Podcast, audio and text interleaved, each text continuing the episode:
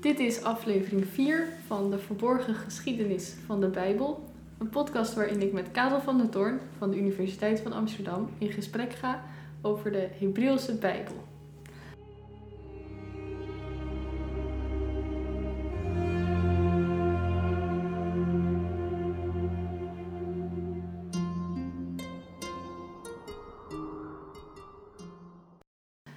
Karel, de vorige keer hebben we het gehad over... de vroege profeten, de vorige keer. Dus we zaten al in de profeten. We hebben eerst gehad over de Torah, de wet. Mm-hmm. Vervolgens over de vroege profeten. Dat waren eigenlijk de historische boeken. Ja. Je herinnert je het nog wel. En als het goed is, gaan we het vandaag hebben over de latere profeten. Ja, want... nog even over de vorige keer, dat eerste deel van de profeten. Dat bestaat eigenlijk vooral uit geschiedenis. Klopt. Wij zouden het historische boeken noemen. Ja, dat zijn historische boeken. En de Griekse vertaling van de Hebreeuwse Bijbel, de Septuaginta... ja. Heeft dat ook in een aparte sectie gezet van historische boeken. Dus die heeft dat wat anders georganiseerd. En die heeft er ook nog wat boeken aan toegevoegd die je in de Hebreeuwse Bijbel pas helemaal aan het eind in de geschriften vindt. Bijvoorbeeld het Bijbelboek Rut, ja. En Esther en Kronieken, die zijn allemaal in de Griekse vertaling, in de Septuaginta, toegevoegd aan de historische boeken. En dat is trouwens ook de volgorde die in onze Bijbelvertalingen wordt gehanteerd. En waarom plaatst de Joodse traditie dit dan bij de profeten? Ja, de Joodse traditie heeft er als redenering bij gebruikt dat het niet zomaar geschiedschrijving is, maar geïnspireerde geschiedschrijving. Mm-hmm. Dus het is het woord van God. Het zijn niet zomaar historici, maar mensen die verlicht door Gods geest geschiedenis hebben geschreven. En daarmee waren ze dus eigenlijk al profeten. Ja. En daarom zijn die vroege geschiedschrijvers, die worden... in de Joodse traditie als profeten gekenmerkt. En de Griekse vertaling is hier niet in meegegaan? Nee, de Griekse vertaling is hier niet in meegegaan. Nee, die heeft een wat andere opvatting daarover. En vandaag gaan we kijken naar het tweede deel van de profeten. Zou je dat dan de echte profeten noemen? Ja, dat zijn voor ons besef in ieder geval wel... ja, dat zijn de echte profeten, dat zijn... de mensen met een boodschap, de predikers, de verkondigers, die gemachtigd, gezonden door God, dat is tenminste wat ze altijd van zichzelf zeggen. Dat ze met het gezag van God spreken, het volk toespreken, adresseren over issues die in hun tijd leefden. Ja, dat is wat jij verstaat onder een profeet. Ja, nou het woord profeet zelf is dus eigenlijk een Grieks woord. Mm-hmm. He, dus wij gebruiken nu even een Grieks woord, profetes, dat we vernederlandst hebben in profeet. Profetes, dat is een iemand die vertolkt, een vertaler zou je ook kunnen zeggen. Een tolk of een vertaler. En het grappige is dat...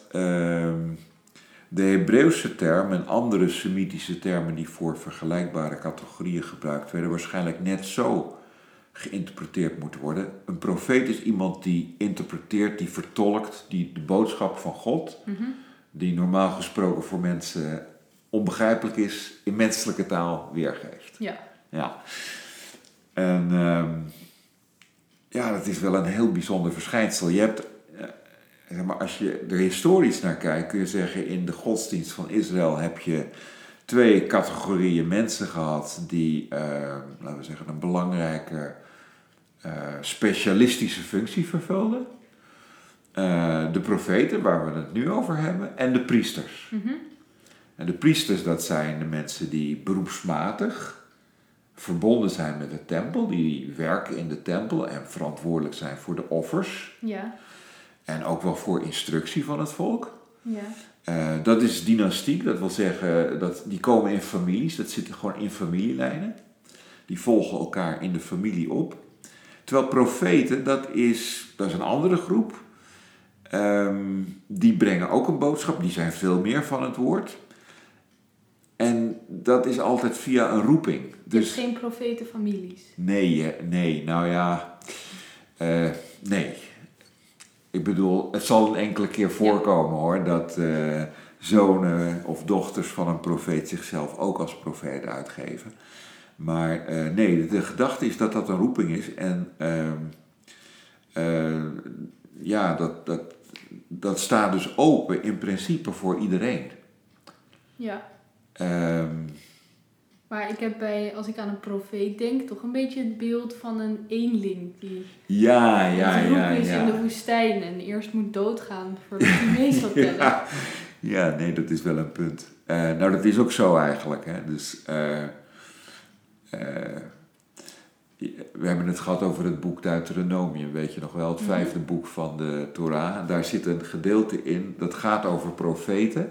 En dat gaat over de vraag, hoe weet je nou zeker dat een profeet een echte profeet is en niet een valse profeet? Oh, dat is handig. Ja, dat is heel handig om te weten natuurlijk. Hoe weet je dat een profeet de waarheid spreekt? Want ja, hoe kun je dat nou testen? En dan is het criterium dat door Deuteronomium gebruikt wordt, als uitkomt wat hij zegt, dan is het een echte profeet. En als niet uitkomt wat hij zegt, dan is het een valse profeet. Ja. Nou, dat betekent dus inderdaad, wat jij zei, pas na hun dood worden ze eigenlijk precies, pas echt als profeet. Precies, kun je er iets over zeggen. Ja, dus dat is eigenlijk ook zo. Dus, en dat geldt ook voor veel van de Bijbelse profeten, dat ze pas na hun dood de status van profeet hebben gekregen. Ja. Ik denk, eerlijk gezegd, dat als je er historisch naar kijkt, dat de groep mensen die wij nu onder de algemene noemer profeten scharen, in feite een heel bont gezelschap was. Dat je daarin allerlei types hebt. Dat het niet alleen maar predikers zijn, bedoel ik. Ons beeld van de profeten wordt heel erg bepaald door de profetenboeken natuurlijk. Jesaja, Jeremia, Ezechiel en de 12 kleine profeten die daarop volgen. En daardoor denken wij heel sterk aan een profeet als iemand die praat of schrijft zelf eigenlijk. Een boekenschrijver, een schrijver van profetieën. Terwijl historisch gezien heb je allerlei type profeten. Je hebt dus profeten die veel meer wonderdoeners waren, genezers. Je hebt profeten die bemiddelden in hele triviale aangelegenheden. Er is bijvoorbeeld een bijbelverhaal over een ezeltje dat zoek is. En dat kunnen ze maar niet vinden. Waar is dat ezeltje heen gegaan? Weet je wat? We gaan naar de profeet en die weet waar het ezeltje is. En inderdaad, dat weet die profeet ook. En tegen een betaling geeft hij daar antwoord op. Dus ook een profeet. Ja. Dus het is wel een heel divers verschijnsel in feite. Ja, het is wel de boodschapper van God in de breedste zin. Ja, wel in de hele breedste zin van het woord. Het zijn zeg maar bijzonder begaafde types. Die misschien ook in allerlei opzichten nogal merkwaardig zijn. Want het werkwoord dat je vertaalt als zich als een profeet gedragen betekent ook als een razende tekeer gaan. In trance zijn, buiten zichzelf zijn. Dus het zijn ook wel wat, een beetje angstaanjagende types af en toe. Maar dat is allemaal geschaard tenslotte onder de noemer profeet. En hoeveel profeten zijn er in de Bijbel? Nou, in de Bijbel zijn er een heleboel. Maar als je het hebt over profetenboeken, en dan hebben we dus over de latere profeten, hebben we het over 15 profeten. De 3 grote profeten, Jesaja, Jeremia, Ezechiel, dat is in een chronologische volgorde trouwens. Ja. Jesaja die was actief in de periode van 730 tot 700. Jeremia was actief in de periode van 600 tot 580, zeg maar. En Ezechiel die was actief tijdens de ballingschap, toen de Joden waren weggevoerd naar Babylonië. Nou, laten we zeggen zo rond 570, 560 voor Christus.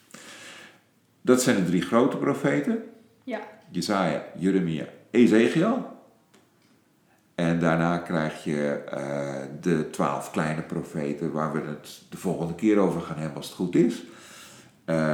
12, dat is niet zomaar toevallig getal van de volheid. En daar zitten dus van die profeten bij als Hosea, Amos, Joël, Jona, ook van Jona en de walvis. Mm-hmm. Nou, dat zijn de kleine profeten. Dus laten we beginnen met Jesaja. Ja. Wat moet ik van hem weten? Wat moet je van hem weten? Ja, de historische Jesaja is niet zo makkelijk te vatten, want er zijn in het boek Jesaja maar een beperkt aantal aanknopingspunten om iets te zeggen over zijn achtergrond. Wat je wel kunt opmaken uit wat hij geschreven heeft, is dat het een vooraanstaande figuur is, dus iemand toch uit de elite van het volk. Hij heeft heel makkelijk toegang tot de hoogste priesters. Mm-hmm. En hij kan ook zonder probleem kennelijk bij de koning terecht. Dus hij vindt ook gehoor aan het hof. Hij heeft daar toegang toe. Dus het is iemand die goede connecties heeft, zeg maar. Yeah. Zijn specifieke achtergrond weten we niet. Als ik het zo lees, dan denk ik van nou, hij zit wel heel erg dicht in die hoek van de priesters, ook in zijn hele voorstellingen. Dat doet nogal aan de tempel denken en zo. Mm-hmm. Maar dat weten we niet zeker. We weten wel dat hij in de periode tussen 730 en 700 actief is geweest. En dat hij verantwoordelijk is voor een deel in ieder geval van de profetieën die in het eerste deel van het boek Jesaja vindt. Want ja, Jesaja, om de zaak nog eventjes ingewikkeld te maken, het boek Jesaja bestaat uit 66 hoofdstukken. Ja. Maar dat delen we in feite in 3 boeken in. Je hebt Jesaja nummer 1, en dat gaat hoofdstuk 1 tot 40. Dan Jesaja 2, Deutero-Jesaja, wordt die ook wel genoemd. Ja. Jesaja 40 tot en met 55. Uh-huh. En dan heb je ook nog een derde Jesaja, de Trito-Jesaja, van 56 tot 66. Dus in feite, het boek Jesaja is zelf ook een compilatie van allerlei profetieën uit verschillende tijden, die niet allemaal op de ene historische figuur van Jesaja teruggaan. Oeh. Ja. En leest het een beetje? Zo'n profetenboek? Ligt er een beetje waar je van houdt. Je moet er wel aan wennen. Want? Het is niet... Nou, het leest niet als een roman. Het is ook helemaal geen roman. Het is een verzameling van losse profetieën. Mm-hmm. Dus het is niet één samenhangend betoog. Je kunt het ook een beetje hapsnap lezen als je wilt, want zeg maar per hoofdstuk zit er vaak al een aantal profetieën in. Dus kennelijk is het zo gegaan dat Jesaja heeft leerlingen gehad, net zoals Jezus discipelen had. Veel van die profeten hadden zo'n kring mensen om zich heen die hem bewonderden en die leerlingen waren of discipelen die daar veel van wilden opsteken. En die zijn ook verantwoordelijk geweest, die discipelen, voor het optekenen van die profetieën. Ja. Dus deed Jesaja niet zelf. Jesaja is geen schrijver. Okay. Hij in principe ook, wel belangrijk om even te zeggen, een profeet schrijft niet. De normale profeet schrijft niet, dat is een spreker. Dus die krijgt een inspiratie van God en die gaat iets zeggen, maar die denkt er niet aan om het te schrijven. Ja, hooguit, als hij bijvoorbeeld iets tegen de koning te zeggen heeft en de koning... Hij kan de koning niet bereiken, dan schrijft hij de boodschap eventueel. Maar normaal gesproken, zeg maar, het schrijven van een profetie als het vastleggen voor het nageslacht, gebeurt door die leerlingen. Oké. Jesaja had leerlingen, de historische Jesaja had leerlingen, hij spreekt daar ook over. En die leerlingen zijn verantwoordelijk voor het vastleggen van een aantal van zijn profetieën, die in verschillende tijden en verschillende gelegenheden zijn uitgesproken. Die figuur van Jesaja is tegelijkertijd zo'n legendarische gestalte geworden. En zo'n gezagsvolle gestalte. Mm-hmm. Dat naderhand ook profetieën die eigenlijk niet van hem waren, toch in zijn boek terecht zijn gekomen.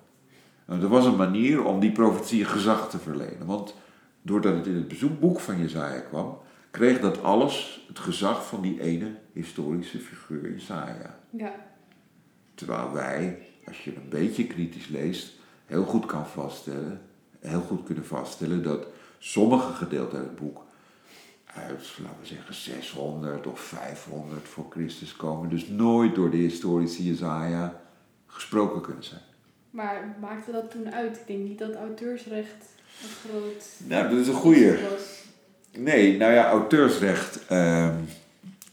Wat de mensen wel echt belangrijk vinden, dat is... de auteur is belangrijk als bron van autoriteit, zou je kunnen zeggen. Ja. Het gezag zit vast aan de auteur. En het heeft ermee te maken dat die profeten, al die profetenboeken, daar vind je ook een roepingsgeschiedenis in. Okay. En waarom is dat nodig? Jesaja, bijvoorbeeld Jesaja 6. Jesaja heeft een visioen van God. Mm-hmm. En hij raakt helemaal in verschrikking en ontzetting voor de heilige God. En dan komt er een engel en die pakt een kool uit het vuur van het offer, van het altaar dat er voor God is. En raakt daarmee de lippen van Jesaja aan. En dat is een reiniging. Nu zijn je lippen rein en nu moet je gaan om te spreken tot het volk. Ja. Waarom is dat zo belangrijk? Dat is een legitimatie van de profeet ten opzichte van het volk. Dus God zelf spreekt bij monden van de profeet. Ja, dus als de profeet aangeeft deze tekst is belangrijk, dan... Ja, als het in het boek van Jesaja staat, dan is het dus eigenlijk Gods woord. Ja. En Jeremia, de tweede profeet? Ja, Jeremia die is... dat leest eigenlijk makkelijker dan Jesaja. Ja, het is ook zoveel hoofdstukken? Nou moet ik even denken, hoeveel hoofdstukken had Jeremia? Volgens mij net ietsje minder. Mm-hmm. Ik geloof niet 66, maar dat zou ik na moeten kijken. Dat weet ik zo niet uit mijn hoofd. Maar het interessante van Jeremia... Het boek Jeremia is samengesteld uit twee delen, zou je kunnen zeggen. Het ene deel handelt over het leven van de profeet. Ja. En het andere deel handelt over de dingen die hij gezegd heeft. Dus laten we zeggen, oorspronkelijk is er een verzameling legenden ontstaan. Geschreven legenden over de profeet en zijn leven. Het leven van Jeremia. Mm-hmm.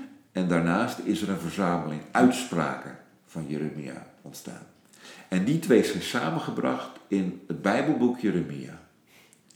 En het interessante daarvan is dat... je op grond van die levensgeschiedenis van Jeremia... eigenlijk van Jeremia meer weet dan van bijna alle andere profeten in de Bijbel. Oh, wat valt er dan van hem over hem te zeggen? Nou ja, het is eigenlijk wel het klassieke verhaal. Hij komt uit een priestergeslacht, dat is wel interessant. Hè? Ja. Dus hij komt uit een priesterfamilie... maar is zelf dus niet als priester actief... En integendeel, hij maakt nogal wat tegenwerking mee vanuit zijn eigen familie. Dus, die willen dat hij ook priester wordt? Nee, het is niet dat ze willen dat hij priester wordt. Tenminste, dat denk ik niet, dat de achtergrond was. Nee, het gaat vooral over de oriëntatie. Kijk, Jeremia, die spreekt in een heel bewogen tijd, want dat is de tijd waarin de Babyloniërs Juda komen aanvallen. De val van Jeruzalem. Jeruzalem vindt plaats tijdens het leven van Jeremia. En Jeremia is ook getuige van de val van Jeruzalem. Interessant. En daar komt trouwens ook dat woord jeremiëren vandaan. Dat zeuren? Jeremiëren, ja, dus... Ja, gebruik je nooit het woord jeremiëren? Nee, soms. Hij zat een beetje te jeremiëren, dan misschien is het ook wel een ouderwets woord. Maar de gedachte is dat Jeremia getuige is geweest van de val van Jeruzalem en dat de klaagliederen... Ja. Klaagliederen, het gaat over de val van Jeruzalem, dat die eigenlijk geschreven zouden zijn door Jeremia. Ah. Dat klopt niet trouwens, maar goed, dat is een theorie die ook binnen de Joodse Bijbel, de Hebreeuwse Bijbel, wordt aangehangen. Mm-hmm. En daar komt de gedachte vandaan dat Jeremia een onheilsprofeet is en nou ja, heeft zitten jeremiëren. Maar wat Jeremia eigenlijk zei van... Het heeft geen zin om je te verzetten tegen de Babyloniërs. Mm-hmm. Probeer een compromis te sluiten, onderwerp je aan Babylonië. Terwijl het koningshuis in samenwerking met de priesters eigenlijk hoopte dat ze een verbond konden sluiten met de Egyptenaren tegen de Babyloniërs. Oké. Dat was, dus het was politiek, zeg maar. Hè? Dus wat is de beste strategie in feite om onafhankelijk te blijven? Volgens Jeremia was het onmogelijk om onafhankelijk te blijven. De Babyloniërs waren te sterk. En hij vond ook dat Israël, of dat Juda het ernaar gemaakt had. Mm-hmm. Maar dat was niet de heersende politieke opvatting. Dus hij ging in tegen de politieke opvatting, die ook gedragen werd door de priesters. En daardoor ondervond hij veel tegenwerking en vijandschap. En dit is ook te lezen? Ja, dit is ook te lezen. Dat is, hij wordt gevangen gezet, hij wordt in een put gegooid. Dat werd dan als een soort gevangenis gebruikt. Hij heeft in de tempel gepredikt. Nou, dat is niet zo gek als hij zo'n priesterachtergrond heeft, dat hij ook de tempel gebruikt als een soort platform voor zijn verkondiging. Mm-hmm. En die gebeurtenis, dat is wel interessant, die vind je 2 keer in het boek Jeremia. Ik meen in hoofdstuk 7 en een keer in hoofdstuk 26. De zogenaamde tempelverkondiging. Ja. En het ene komt uit dat leven van Jeremia en het andere komt uit de uitspraken van Jeremia. Dus het zijn dezelfde gebeurtenissen, die vind je 2 keer verteld. Zijn die wel eens vergeleken? Ja, zeker, dat is wel eens vergeleken. En nou ja, wat blijkt is dat er zitten nogal wat overeenkomsten. Dus die zijn sterk genoeg om te zeggen, het is 1 gebeurtenis die 2 keer wordt verteld. Ja. Maar die uitspraken, die, zeg maar, de bron die vooral ingaat op de uitspraken, die bevat een uitvoerige preek van Jeremia, zeg maar. En het andere gaat veel meer in over het conflict dat hij meemaakt in de tempel. Dus wat er met hem persoonlijk gebeurt. Klinkt als een bijzondere profeet.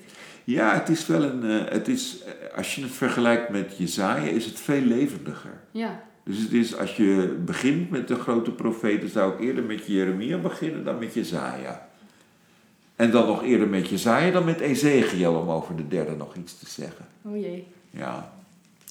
Ja, Ezechiel heeft ook wel de lastigste naam misschien. Ja.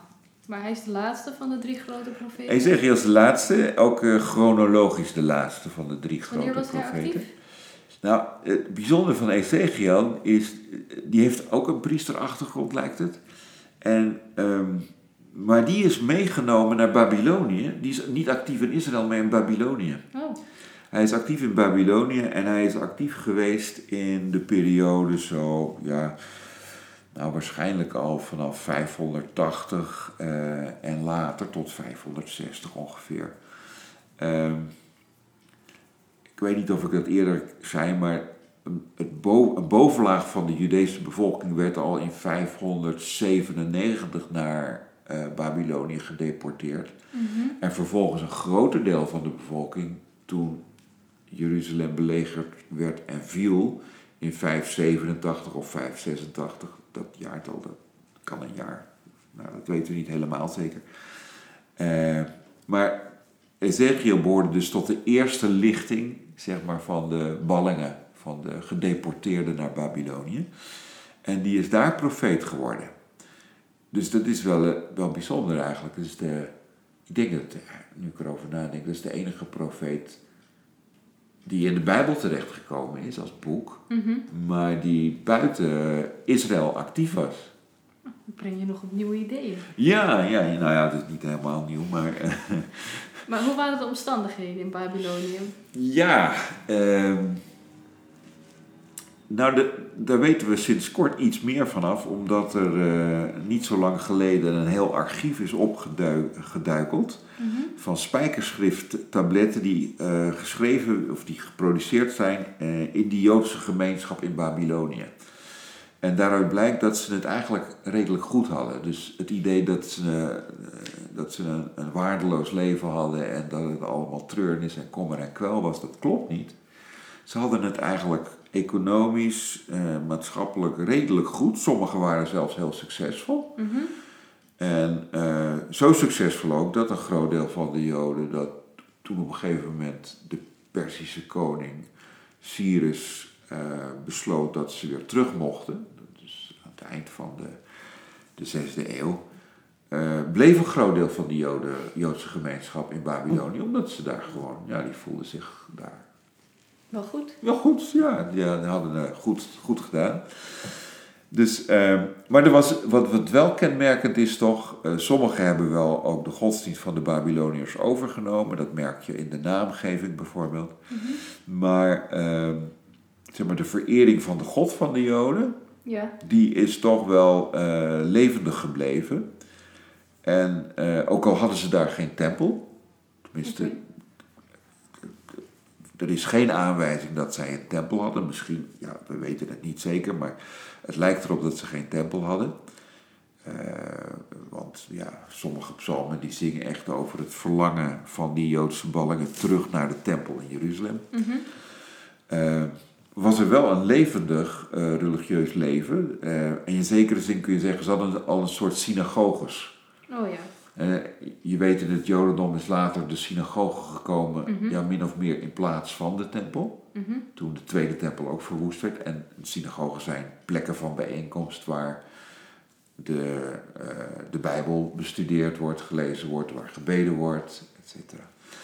En nou, zo'n soort, dat type bijeenkomsten hebben ze in Babylonië ook gehad. En Ezechiel is wel een centrale figuur daarin geweest. Ja, want hoe was dat dan voor hem als profeet in Babylonië?